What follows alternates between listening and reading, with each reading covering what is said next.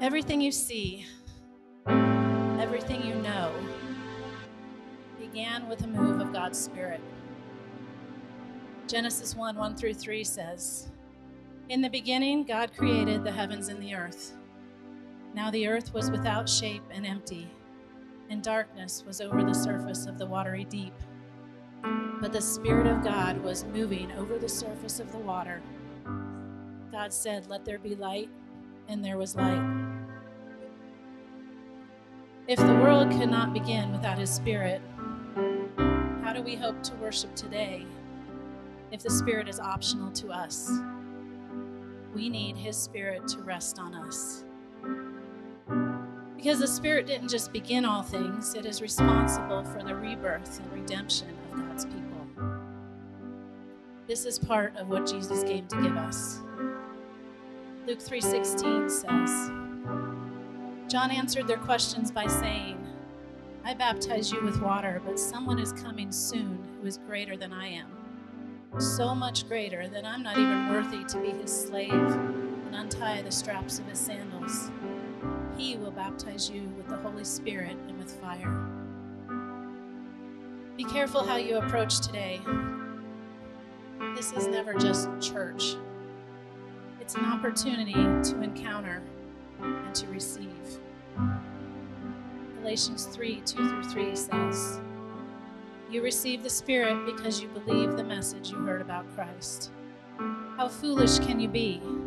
After starting your new lives in the Spirit, why are you now trying to become perfect by your own human effort? Make this song a prayer as we sing it today, and be patient as we linger within it.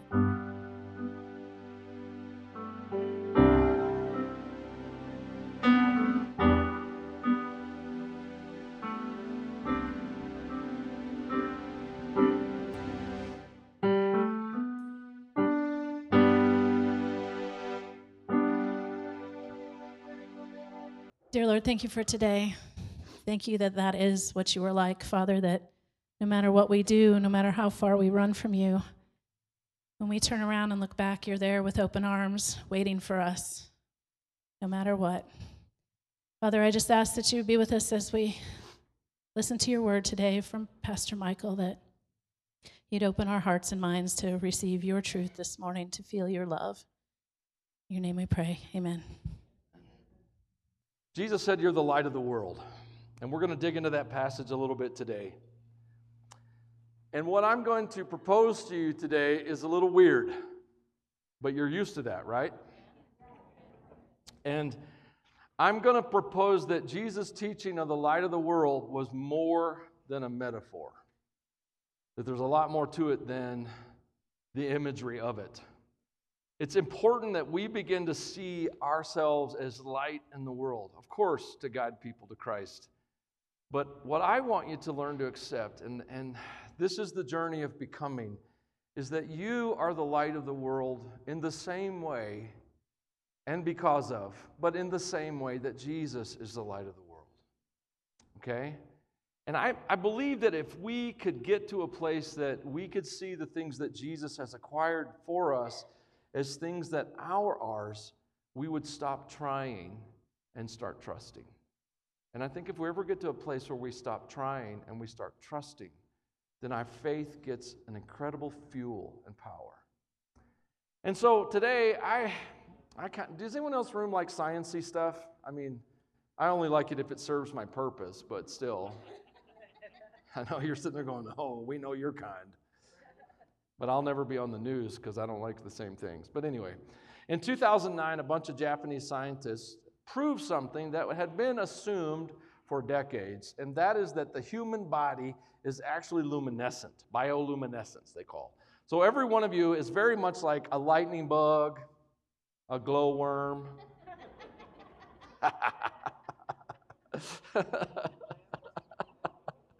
And I know there, there are lightning bugs in your life you'd love to put in a jar and shake real hard, but that's not what I'm talking about. What I have up in front of you is the, some of the photos from that. And the first photo is just of the man who was photographed. The second photo is of the bioluminescence that uh, under certain times of day, they were able to photograph that this guy actually glowed primarily from the throat and face. And then the last picture is a thermograph. So I want you to see that ther- thermally, your body generates more heat in your chest and upper shoulders, but your light comes from your face and your throat. So I thought that was pretty cool. It's a proven fact now. This has been out, good information for a long time. There was a, a German doctor who said this Fritz, uh, Fritz Albert Popp, who's a theoretical biophysicist. I think his last name is pronounced Popp. He's German, and I don't want to attempt any other pronunciations for fear that I would say something uh, crass. And you know me, I'm so worried about saying crass things. But anyway, um, Dr. Pop, that's what we're going to call him. It's like Dr. Pepper, but Dr. Pop. He said, uh, We now know today that man is essentially a being of light. And Dr. Popp studies, they were using light to cure people of all kinds of diseases, and he theorized that all human diseases basically are an overuse or underuse of light. And he was curing cancer back in the 70s with just light. And you've never heard of him for reasons I can't say because your phones will pick it up and the NSA will tell the government. That was a joke. It's okay. You, you guys got to lighten up, all right? You got to lighten up. Yeah, that's right. Where's your phone? Is this someone saying your phone? He was kidding. He was kidding. All right, okay. Uh, so I just want you to see, uh, okay, I, every now and then I get a little hippie evangelical. And this is one of those things. This is one of those things that I think in the beginning, God said, Let there be light. And everything started from light. Everything was created from light. Everything is sustained by light. And I think you and I, okay, this is hippie. That please don't turn this over to your reform friends. I do not want to get called a heretic. So, all right. But um, I, I think that we're eternal light that temporarily inhabits a house of clay and then we return to the light from which we came. But that's that's hippie Michael, okay? You know, it's just, just a theory I have. So, what I want you to see, though, the reason I brought this up and stirred up trouble and made the government angry this morning was because I want you to see when Jesus said, You're the light of the world, he meant more than a metaphor. This was not just an image to help you understand how you're supposed to work in the world. It works very well that way. But you are intended to be light in a very literal sense as well. So as we walk through this, I hope by the time we get to the end of it, you'll, you'll get excited about what that's going to mean for you eternally. Okay? So let's walk into some things that Jesus taught. Matthew 5 14, this is out of the Sermon on the Mount. It's part of the introduction to the Sermon on the Mount. You are the light of the world.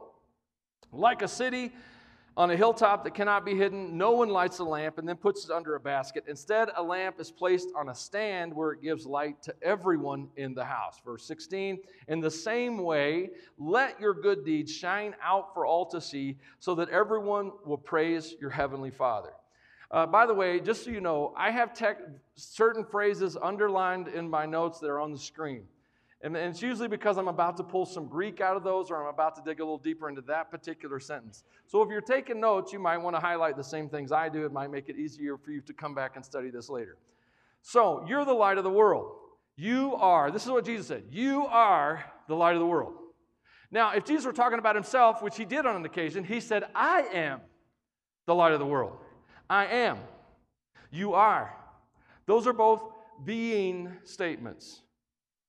Jesus is saying, I exist as the light. I happen as the light. I am now, in this present moment, the light of the world. You are the light. You exist as the light. You happen as the light. Does that make sense?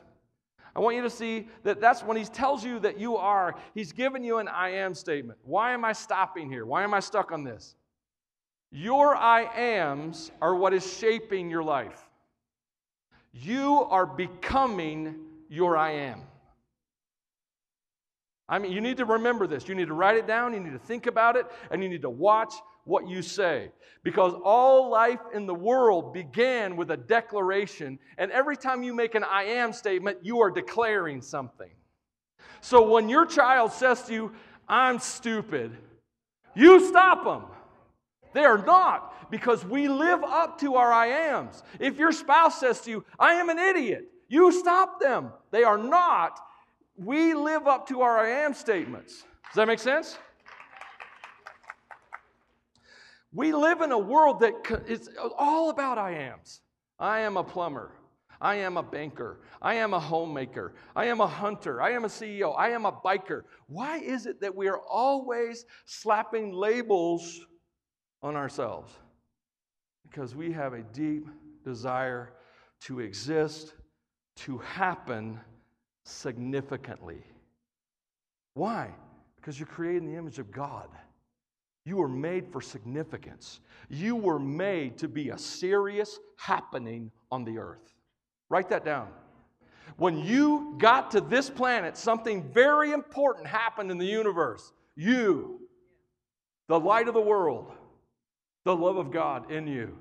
Does that make sense? So stop putting the wrong label on you. It's the enemy. You have an accuser, and he's got those hello, my name is name tags, and he's got buckets of them, and he's walking around all the time going, Hello, my name is dumb. My name is failure. My name is not enough. My name is inadequate. And he's just handing them out, and we think they're our thoughts. And so we slap them on, and we make these I am statements. I'm going to tell you something. I don't mean to get so serious. Okay, but this is serious. When Jesus tells you who you are,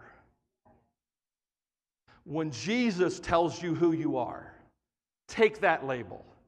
And that garbage rattle around in your head, tilt your ear and let it dump out, okay? Because when Jesus says, You are the light of the world, take that, put that on, and wear that with the glory it was intended. Amen?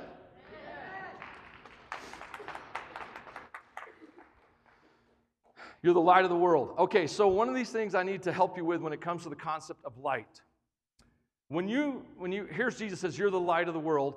And when you hear, I'm the light of the world, you may think like lighthouse, car beam, LEDs in your house. Back up the clock 2,000 years. How did they get light? Sun, the reflection of the sun, the moon, the stars, fire, bonfire, Fire is really important because John the Baptist said, The one coming after me is going to baptize you in water and in fire and in his spirit. And so when you think of you're the light of the world, don't think of yourself as a flashlight. Think of yourself as a bonfire. Think of yourself as a, a candle in the darkness that, when put together, becomes a flaming fire. This is important. I think the concept of fire is really important to Christians today because our God is a consuming fire.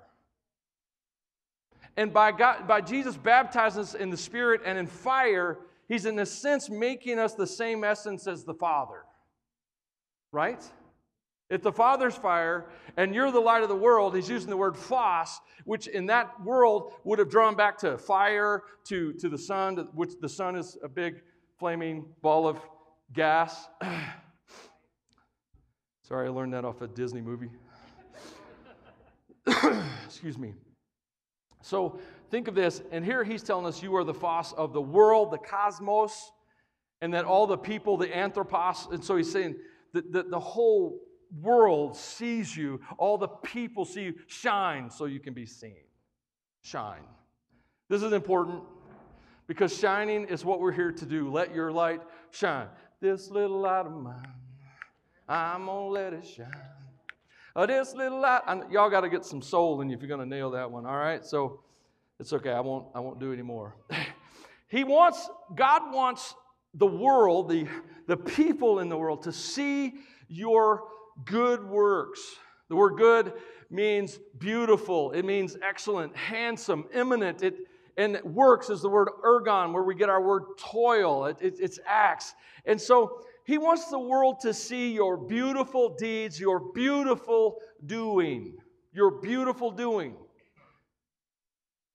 And that's something that can only be done from Him as source, not from you as effort. This really is important. It's this, our misunderstanding of this is why Christians and churches get labeled as hypocrites? Because we're trying to do good works, but we don't feel good about them. They're coming from our strength and not His.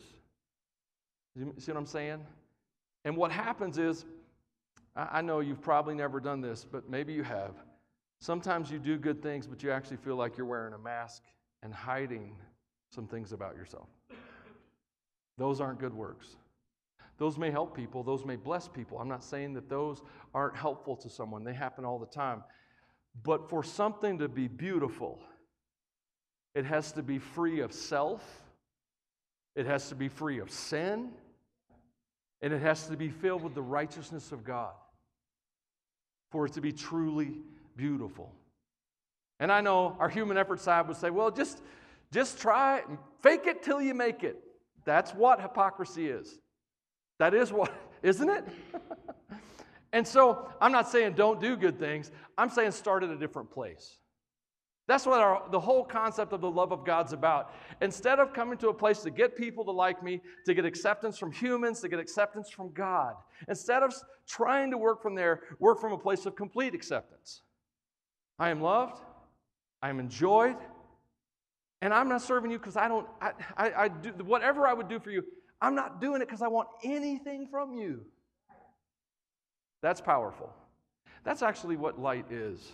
That's shine. Let those lights, let those beautiful deeds come out because this is who you are.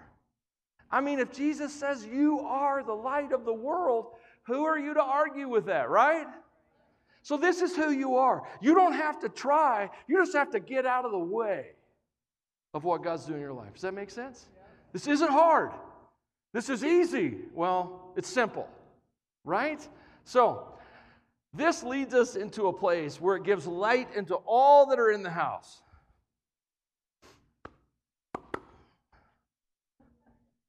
So I'm, I'm an early riser, not by choice. This morning I woke up at 3 a.m. Yes. Whew. I think there's some kind of appointment in heaven at 3, and God has made sure I've made that thing for a week straight. I am, wow, I'm tired. Anyway, so. So uh, I said that to get your sympathy, but also to say, most mornings I stagger out of the bathroom where you know you get ready in the light, and then you turn out the light, and you walk. We walk into our bedroom, or I walk into our bedroom where it's dark because my wife, who is the sane one, is still sleeping, and I'm trying not to wake her up. But there's a problem. And that's I'm in a room filled with light, and all of a sudden the light goes out, and now I'm in a room that's pitch black I have no night vision whatsoever. And so every morning we play this game of whether or not Michael is going to kick the bed and say bad words. and my wife knows this. If she hears me, she will wake up just to try and save me from hurting myself. Now, she could just lay there in the dark and shout things like, be careful. Watch out for the end of the bed. Don't hurt yourself. Those are the kind of things we would do, and they're completely unhelpful, right? Because you're in the dark. You don't know where the corner of the bed is. You don't know where anything is. You're just trying to walk with your toes tucked in, trying not to hurt yourself. Right? Everybody knows what I'm talking. You guys are feeling my pain, right? There's an easy solution to this problem, which I'm not asking my wife to do. But rather than trying to shout in the dark, why not just turn on a light? Why did I, why did I use this illustration? I think Christendom is guilty of shouting in the dark when what we're here to do is shine a light. See what I mean? You're like, oh, that's good, but what does it mean? How do I shout, how do I shine a light? Think about it. What if Christians, if I get into trouble here, I'm sorry, my number's 307 371 4853. You can just chew me out all you want to later. Okay? But what if Christians actually lived the gospel they told people about? I mean, and it began to change our lives. And we started to act like beautiful deed people. And it wasn't because we were trying or hiding or trying to get accepted. It's just because we were filled with the love of our Father and we enjoyed it. And we began to, people began to look at our lives and they would come to work with us on Monday morning. Okay, this is where I'm going to meddle. You know how Monday morning is, right? Oh my gosh, it's Monday morning. All the zombies going back to work. Oh, I can't take it. Sorry. Sorry. I spare you guys more than you know. I, I, just, I just want you to know there are moments I stop, and it's so good that I do. What if, what if you, though, started Monday differently? What if you didn't start a day with dread? Because you had to get through a difficult day or life or week or project or conflict. What if you started your day in a place of love and acceptance, a place of enjoyment of your Father, a place knowing that He would empower everything that's needed that day? And you could go to work, and even though everyone else is running around like chickens with their heads cut off, you guys know what that expression yeah, okay. And everyone's in chaos, and you showed up in peace. And you showed up in joy. What if the gospel, the good news about Jesus, the acceptance of the Father, the blessing of the Holy Spirit, what if those things began to change your relationships in your marriage, in your friends, with your children? What if those things began to change your finances? I don't know if you know this, but the gospel is for everything, it covers it all. The word sozo is where we get our, uh, our word salvation, and it literally covers everything. And so, any part of your life that needs saved, that's what the gospel's for. And if people believe that, if we walked in that, I'm not saying you wouldn't have hard days. I'm not asking you to fake it. Please don't. What I want you to do, what I struggle and try to do myself, is just be authentic. I spent seven years at McDonald's, and it was a great job and very difficult some days. I had employees. Anyone else here have employees? I love employees as they're leaving. I promoted so many employees to customer, you would be amazed. And I know you don't think that about me, but it's true. There were days I did not realize I had an anger problem until about 20 minutes into my first shift at McDonald's. And then I realized me and Jesus, we had to have a come to Jesus meeting pretty much every day. Here's what I learned in a very stressful environment authenticity. And this is great for parents, it's great for spouses. It's great when someone says, you know what? I was wrong. I didn't handle that well. I could have done it better, and I'm sorry. Bam. People call us hypocrites because we don't do that, not because we make mistakes and goof up, because we hide our mistakes behind, behind mass and false religion. Does that make sense? I didn't say that to make you feel guilty. I said that to help you get to your Father and to realize and to take the pressure off. You don't have to be perfect, you just need to be real. You don't have to be perfect, you just need to be real. Why? Because Jesus died for everything wrong with you, and there's forgiveness and grace for every bit of it. Amen? And everyone in your life, I should also say that. Okay? All right, so this is what moves us into light. So I'm really trying not to do an hour long message today, so I'm going to bear with me, okay? So, but that last little bit was not in my notes, so now, um, all right, so. your eye is like a lamp, Luke 11 34, that provides light for your body. When your eye is healthy, your whole body is filled with light. But when it's unhealthy, your body is filled with darkness. Make sure that the light you think you have is not actually darkness. If you're filled with light with no dark corners, then your whole life will be radiant as though a floodlight or a bonfire were filling you with light.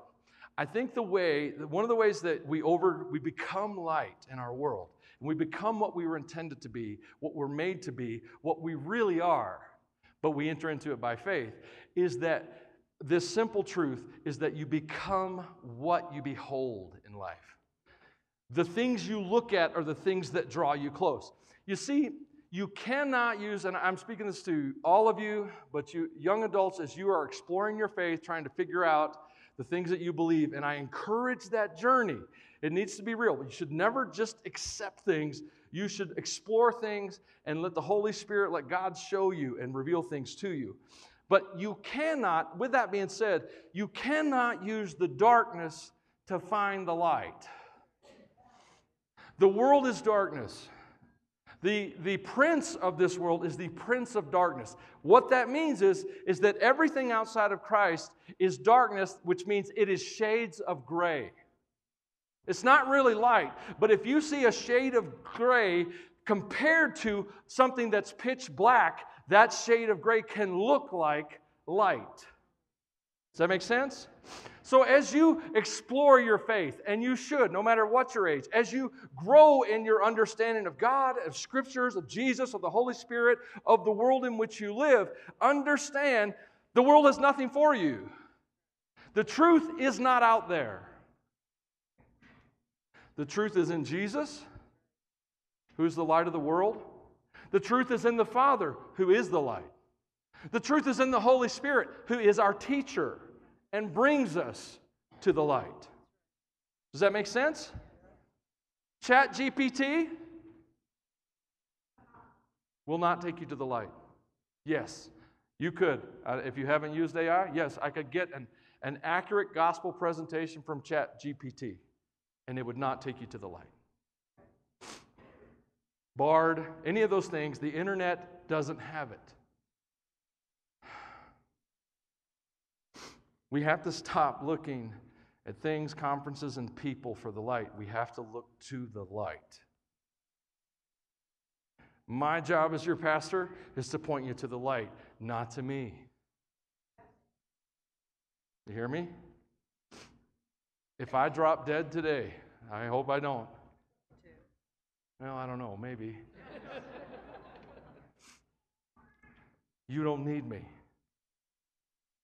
My gift is helpful and I'm glad to give it, but I'm not here to, you don't need me because you have the Holy Spirit in you and He's the teacher. And what's happening right now as I talk and make all these varied connections is the Holy Spirit is speaking to you. Chances are very good that you're getting things from the Holy Spirit that I'm not even saying. That's what you need. Does that make sense? All right, good deal. The world's darkness. And as long as you need, by the way, I'll throw this out there. Uh, uh, as long as you need the next conference, the next speaker, the next book, the next whatever to maintain your faith. I don't mean this as an insult, but it's, the tr- it's just a simple reality. Your faith is immature. Doesn't mean you don't have a faith, it just means you have not reached maturity as yet. Because maturity is not biblical knowledge. It's not a Sunday school diploma. Michael Maynard has graduated from Sunday school. There is no such diploma. Maturity, according to Romans, is actually impulsiveness. And you're sitting go, what? No, I'm teaching my kids not to be impulsive. Impulsive in the way that you respond to the Father's voice. Maturity is responding to what the Father is guiding you into. The more quickly that we respond, the more maturity we have. Okay? If you didn't get that, that's okay. Write it down. The Holy Spirit will reveal it to you later at another time. Okay? It's fine.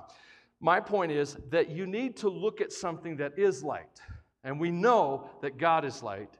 We know that in him is no darkness at all. We know that Jesus is the light of the world, which means that Jesus is the, the expression of the God who is light of, on the world that can be seen.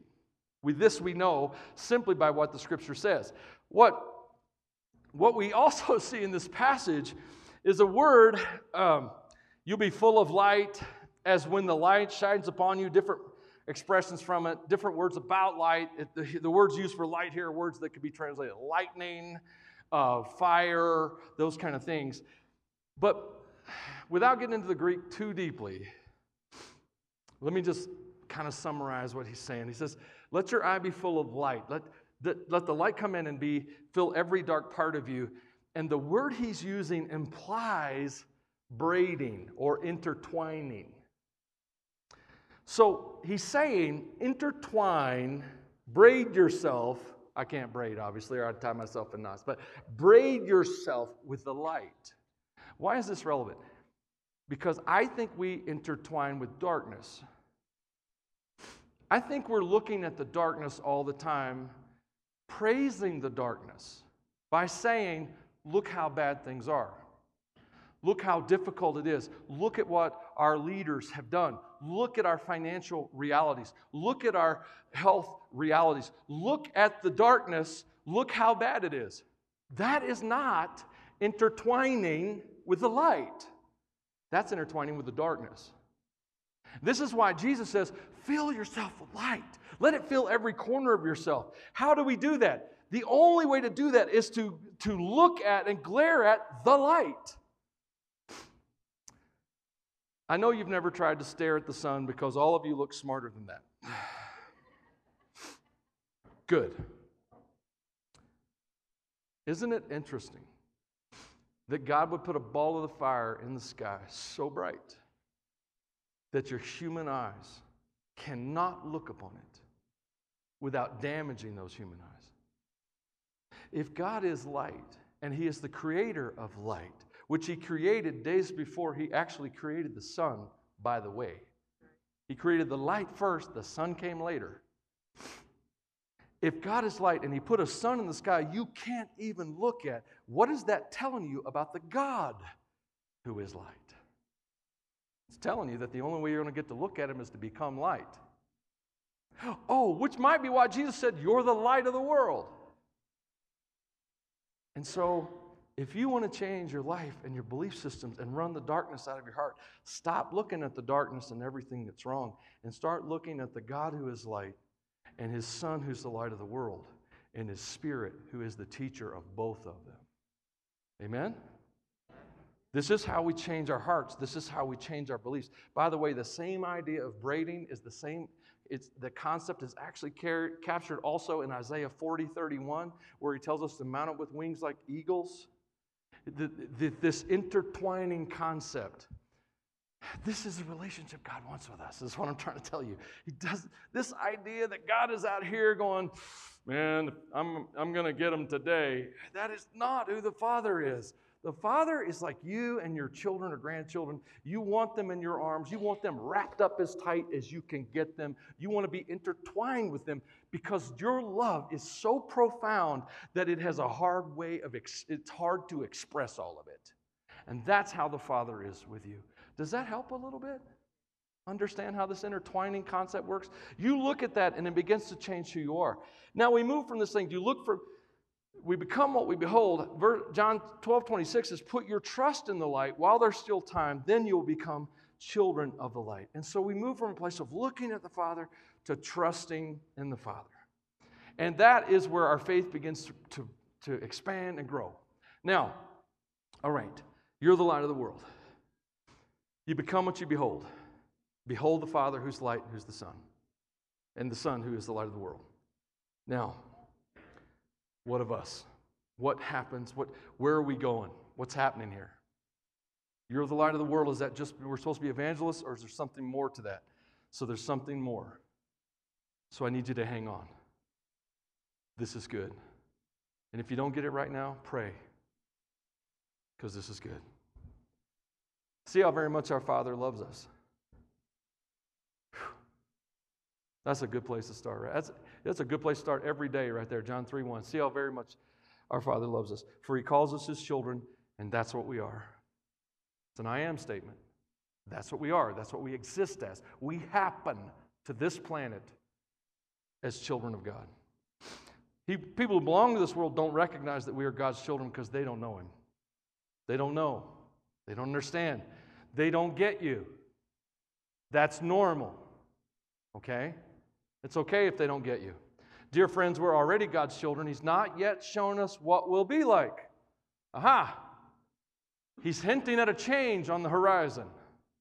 He hasn't shown us what we're going to be like, but when Christ appears, hang on, I missed a word. We're already God's children. He's not shown us what we will be like when Christ appears, but we know that we will be like him, for we will see him as he really is. You're the light of the world. I'm the light of the world. Everyone's looking at you going, I don't know about you. And Jesus is coming back, and we don't know what that's going what he's going to reveal about who we are, but when he comes back, we're going to be what he is. Okay?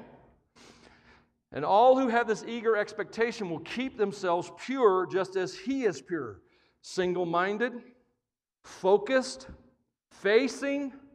They will, they will look to the light, not the dark. Okay? One more passage I want to give you Colossians chapter 3, verse 1. Since you've been raised to new life with Christ, set your sights on the realities of heaven where Christ sits in the place of honor at God's right hand. We love that. That's awesome. Jesus at the right hand of the Father. Think, but we're in Him, according to Ephesians 1, but that's another sermon. Think about the things of heaven, not the things of earth. This is one of my favorite passages. For you died to this life, and your real life is hidden with Christ in God. And here's my favorite part. And when Christ, who is your life, is revealed to the whole world, you will share in all, all, say all, all his glory.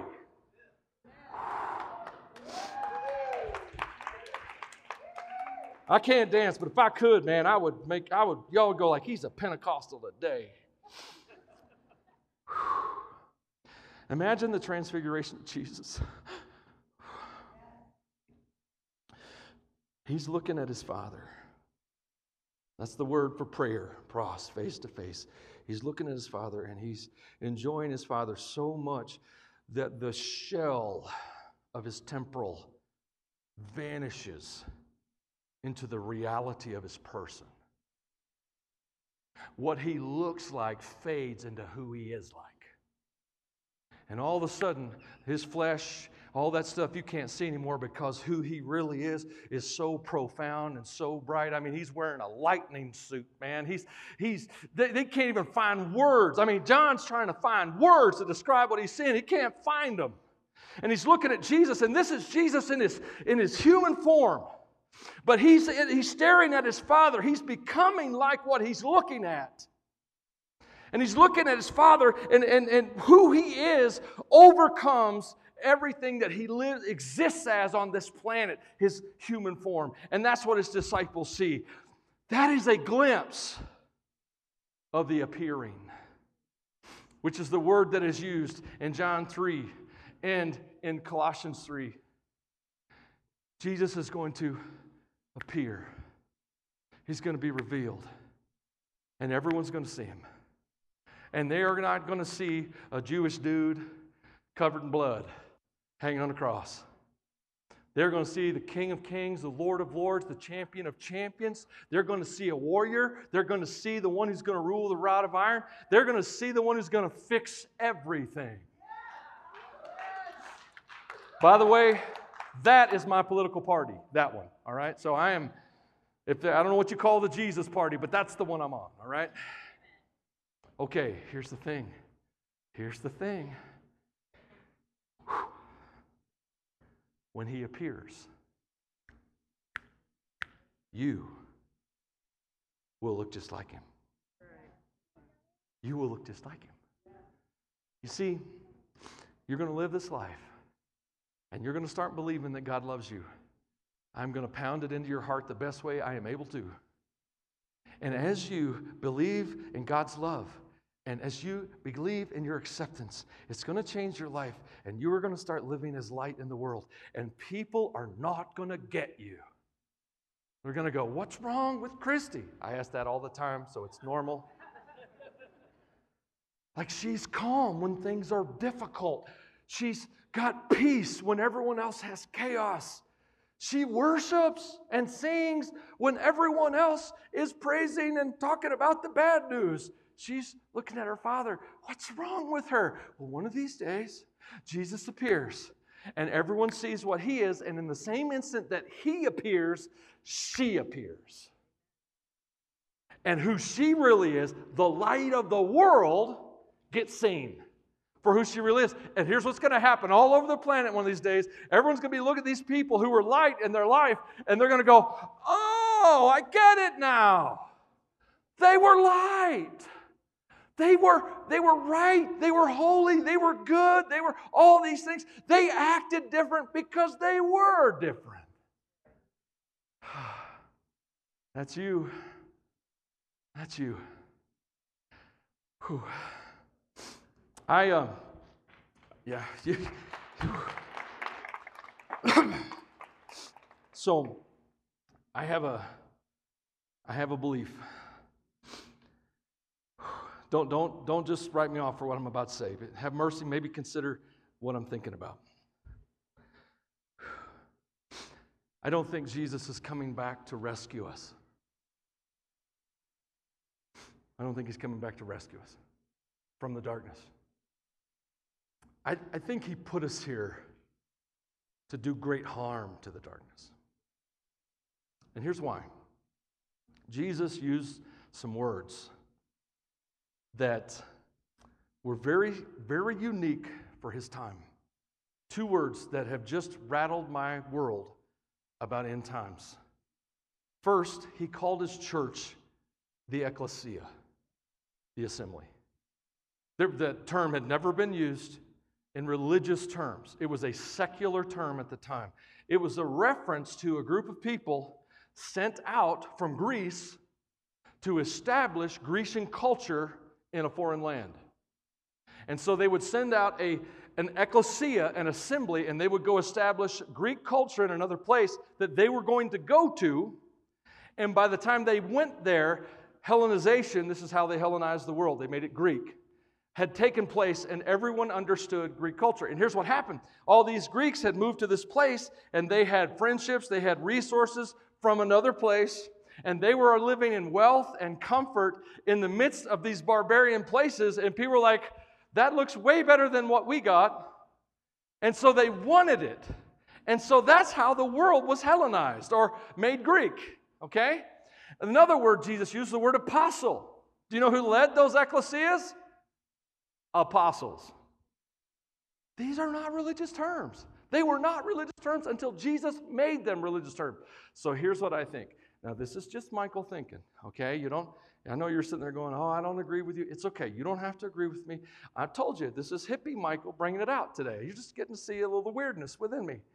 I think when Jesus comes back, he's coming back to high five the champions, not rescue the losers. That's what I think he's doing. I know some of you are going, I don't know, I don't know. It's okay. It's okay. You can think about this, you can chew on this. But what if?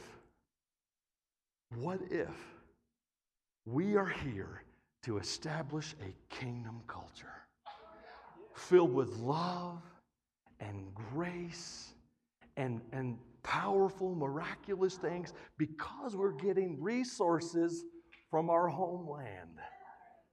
And so here we are.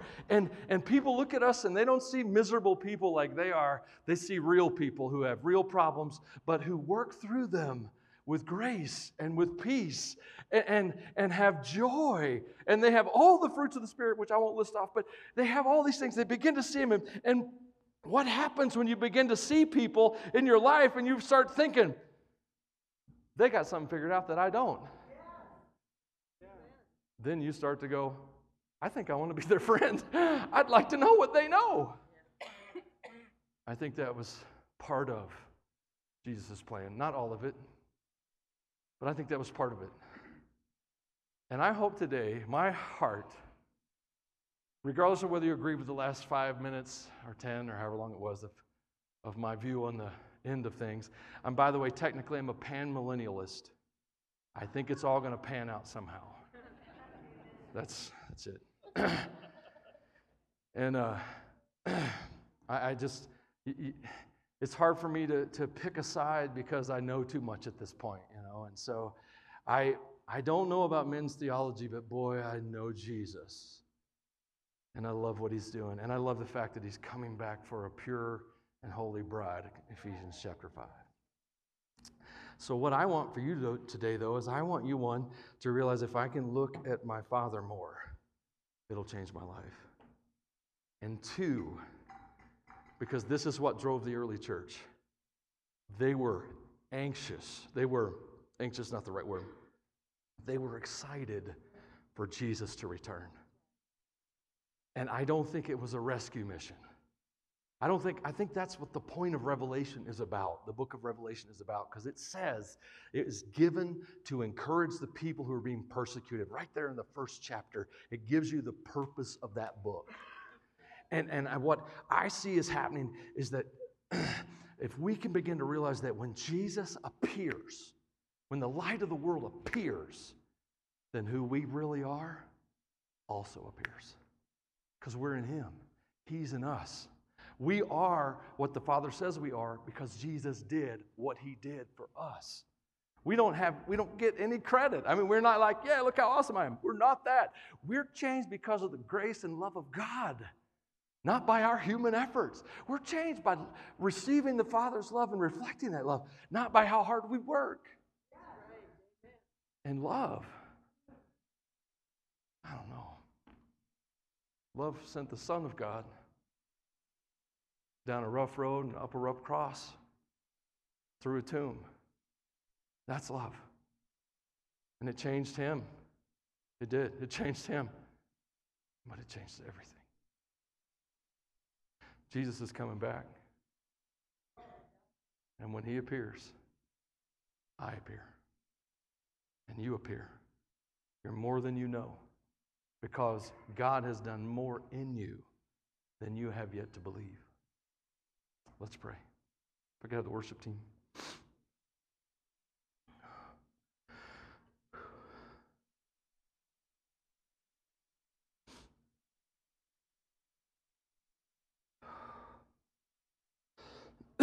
Excuse me. Father, I thank you for this morning and this opportunity to talk about Jesus and talk about the love of God.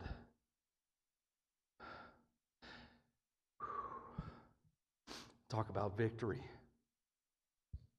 I guess I should have said something about how often it looks like you lose right before you overwhelmingly conquer, but there I said it. Father, I just thank you that we have so much promise for us and hope ahead of us. Kevin, if you could just play a little something. I pray, Lord God, that you would settle upon our hearts right now and just help us begin to believe to believe in the Father's heart toward us, for us, His intent from us. I pray that you would take that belief and it begin to erase the need for mass and lies and fear and worry from our lives. I pray for the person who walked in today, and there's probably many who are, who are afraid, who are suffering, who are struggling, and they're just they're just caught in the shadows because the enemy has done something to shade their life. And Lord, I pray that you would show them hope that they may be caught in a shadow, but they are not a shadow. In fact, they are light, and they are one moment of faith away from dispelling all the shadows in their life. They are one moment of faith and belief and trust and mind change or repentance away from driving the enemy back into the darkness from whence he came. I pray that you'd show this room full of glaring light who they are, what they're intended to be, what they're going to be. We don't know yet what we're going to be, but we know when Jesus appears, we're going to see him like he is, and then we're going to look at ourselves and see that we're just like him. Man, that's exciting and it fights everything in us all the failures, all the mistakes, all the, the unrighteousness, the dumb things we've done, the, the, the broken relationships, the pain, the traumas, the abuses, the failures. But oh Lord, that's the truth. All that other stuff is the shades of gray. I pray that you would set your people free. I pray that you would release them because that's, that's what Jesus said. I've come to free those that are in bondage, to open prison doors, to open blind eyes, to heal. And that's what I ask you to do, Jesus. This is your heart for your kids, your children. And I'm really excited about your appearing, by the way. Can't wait till the world sees you for who you really are. I pray that you would awaken hearts. I pray that we'd hear you and we'd start to believe and we'd start to become. In Jesus' name.